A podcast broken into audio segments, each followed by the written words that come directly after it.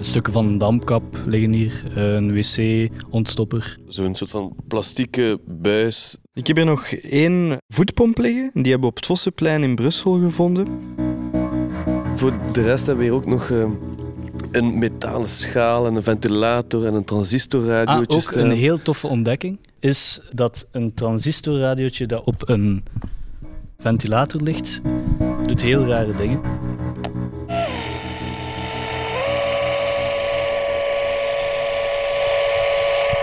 Ik ben Marius Lefever.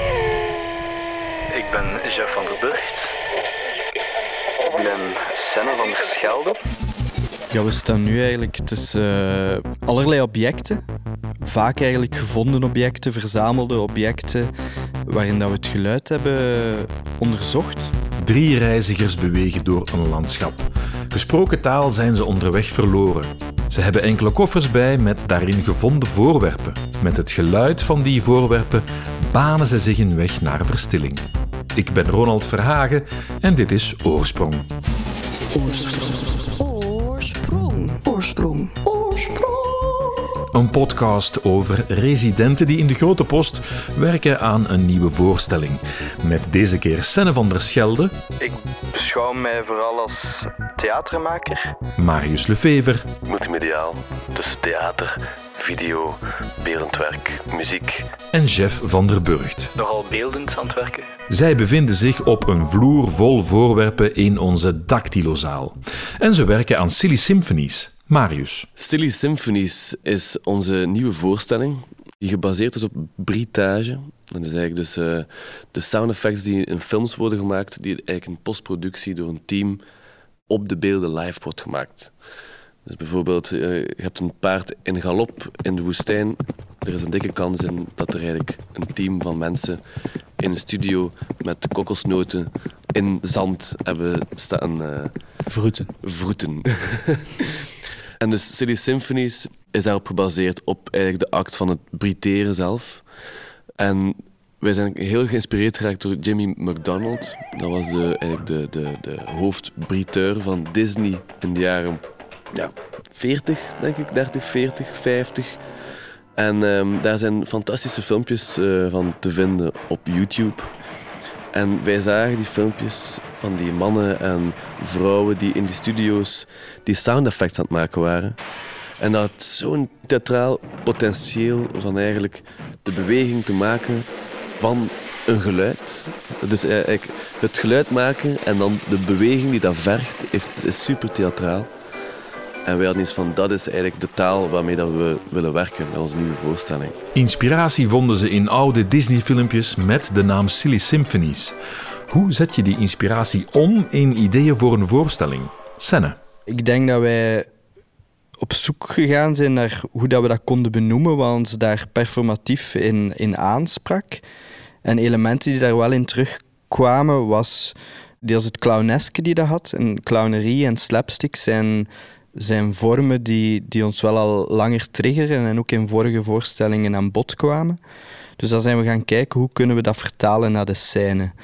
Dat was eigenlijk een grote zoektocht waarin dat we de laatste maanden vaak geshift hebben tussen de rol bruteur, echt als handelaar van, van geluid, en daarnaast de performer. We hebben ons dan vaak de vraag gesteld: moeten we als bruteur het geluid nog altijd maken voor de performer op scène? Of zijn we interessant genoeg om naar te kijken als bruteur zelf? Ik denk, deze, de voorbije week hier in de Grote Post is daar heel belangrijk in geweest. We zijn eigenlijk terug kunnen keren naar, naar de kern van ons, van ons verlangen, van ons idee, waarin dat we nu volledig geloven dat de bruteur interessant genoeg is om naar te kijken en daaruit het publiek aan actief toeschouwerschap te laten doen om mee te stappen in de verbeeldingen die de bruteurs opbouwen, zonder het te gaan uitspelen, zonder het te overdreven te gaan theatraliseren. Marius, jij bent een slippende band. Ik, ik, uh, Alleen auto. die, uh, mijn auto staat daar. De waterkruik. Had je twee handen nodig? Ik uh, denk het eigenlijk wel, ja. zo parkeer ik mijn auto. Meestal gevolgd met een crash. Ja, zeker. Slippende banden met een rubberen waterkruik. Ontstaan dit soort ideeën spontaan op de vloer of vertrekken ze met een plan?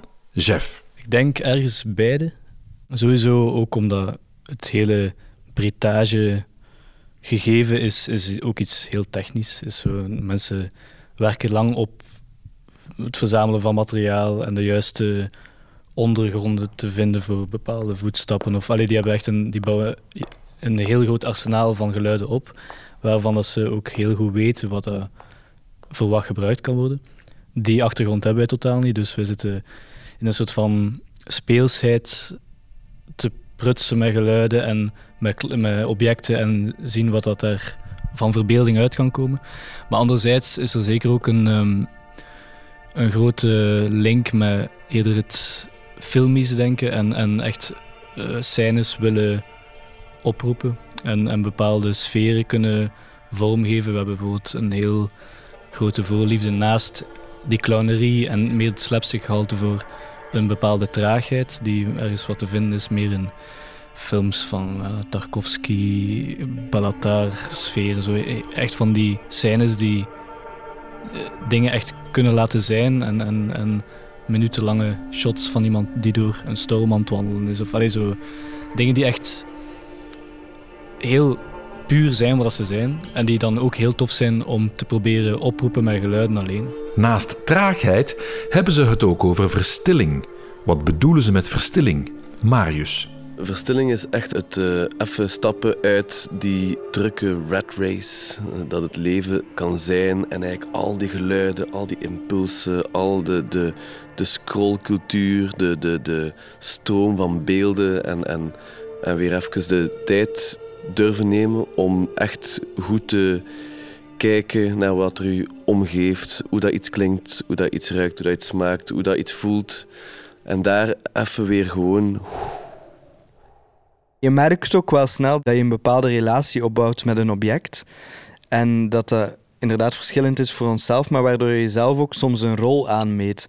Zijn van, ah, ik werk vaak met dat object, dus dat is eigen aan jou. Het begint raar te worden als iemand anders dat object begint te hanteren. Senne heeft een, uh, plastieken, rood plastieken object en wij noemen het de vogel. En dat is echt... Uh, het object van scène. Daar, daar, daar, daar, moeten wij niet eigenlijk te veel aankomen.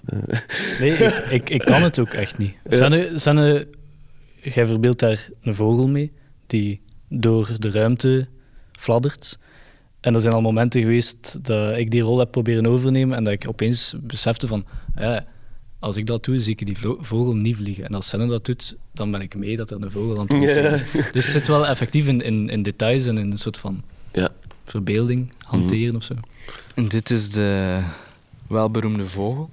Hij lijkt er ook een beetje op als je hem zo ziet. Is toch een vleugeltje. Is wel wat gebroken.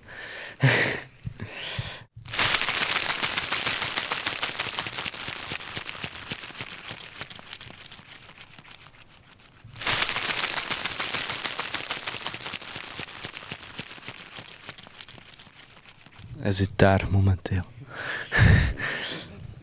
Zo vliegt de vogel doorheen, de, doorheen onze ruimte. En in die ruimte druppelt het al wel eens. Je bent eigenlijk meer zo de regenman. Eigenlijk. Ah ja, ik, ben heel, ja, ik, kan, ik kan heel goed regen uh, ja. briteren. Ja. Zonder object. Zonder object. Ik, ik, ben eigenlijk een beetje regenachtig. de, de, basis van de regen zijn eigenlijk uh, mijn handen. Ja, zeker.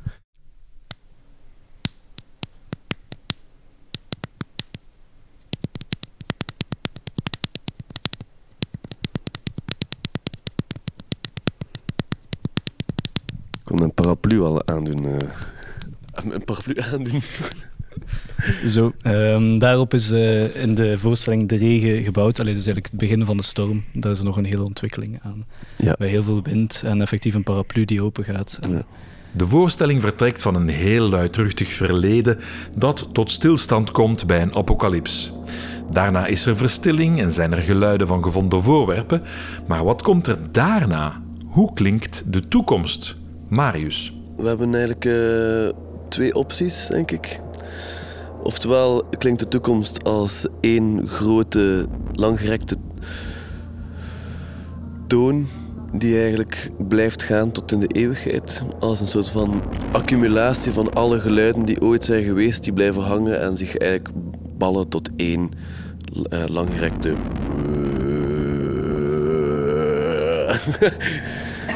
of een nieuwe Big Bang en complete stilte. Ja, een vacuüm. Ja. Maar dat is, dat is in, de, in de voorstelling. Ja, ja. Twee mo allee, mogelijke eindes of zo. Maar ik denk inderdaad ook in, in, in de meer beschouwende dingen over de, de wereld zelf. Ik denk dat daarin ook weer gewoon zit van dat je altijd die verschillende plekken gaat blijven hebben. Ja. Van enerzijds de veelheid, anderzijds de nood aan kleinheid en de mens die daartussen staat te wankelen van eh, weglopen van de veelheid, in de kleinheid terechtkomen, terug nood aan de veelheid en gewoon zo. Ja. En daar zit gewoon een constante Schommeling. eigenlijk. schommeling in. Een constante schommeling met als soundtrack Silly Symphonies. Marius, Senne en Jeff maken dit project met de steun van Eigen Kweek, een ontwikkelingstraject voor nieuwe podiumkunstenaars en aspirant zakelijk leiders. Een samenwerking tussen 57 culturele centra in West-Vlaanderen, Vlaams-Brabant, Antwerpen en Oost-Vlaanderen en trappelend talent. Zij werden geselecteerd in West-Vlaanderen. Waarom hebben ze auditie gedaan voor Eigen Kweek? Senne. Omdat het echt op vlak van ondersteuning, begeleiding, eh, maar ook enorm spreiding een, een heel interessant project is. En ook productionele ondersteuning is echt niet te onderschatten bij Eigen Kweek. En doordat wij nog niet echt verbonden waren aan een huis of, of vaste makers ergens waren, wat in deze tijd ook gewoon heel complex is, was het de ideale kans. En binnenkort verzilveren ze de kans. Want op 1 december gaat Silly Symphonies in première in Roeselare. En daarna is er een tour langs culturele centra. Om zo ook in de Grote Post te belanden op 3 mei 2024. De trein is vertrokken, maar toch zijn ze geen officieel gezelschap. Wat we wel van plan zijn, is eigenlijk om met ons drie wel ehm, samen te blijven. En dat we eigenlijk ook een structuur verzinnen waarin we ook solo-werk ook kunnen maken.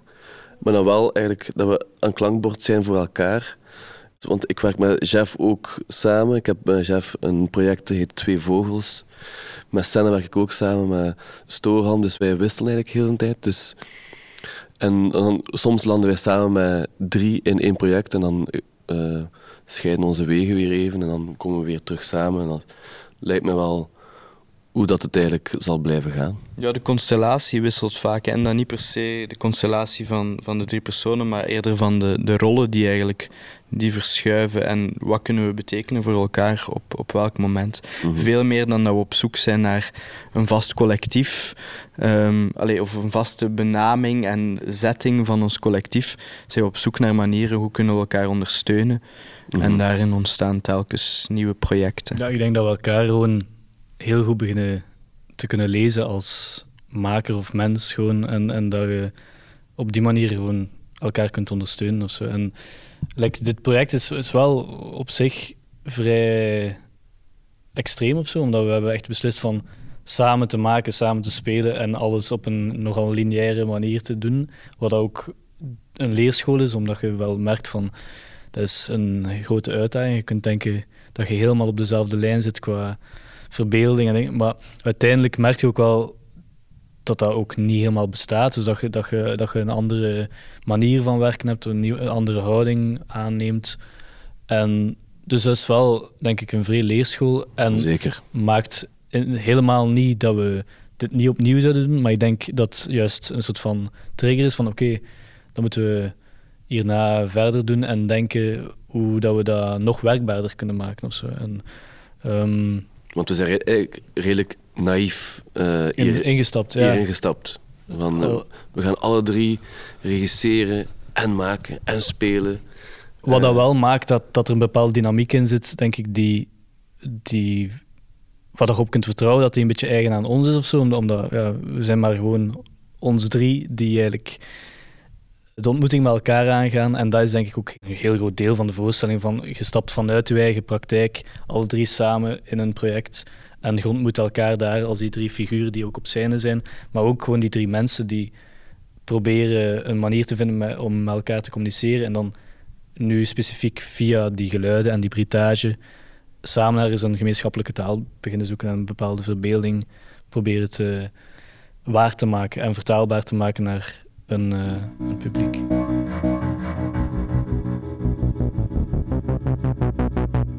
Dit was Oorsprong met Chef van der Burgt, Senne van der Schelde en Marius Lefever. Over het maken van silly symphonies. We hebben hier ook nog een buis eigenlijk van een, ehm, hoe heet het, een damkap. Het ziet er een heel klein object uit, maar eigenlijk is het gigantisch groot wanneer het uitgerold wordt. We hebben er verschillende dingen mee geprobeerd, omdat het zo visueel interessant is. Maar waar we nu op uitgekomen zijn, is dat het eigenlijk heel eh, gelijkend is aan voetstappen in de sneeuw.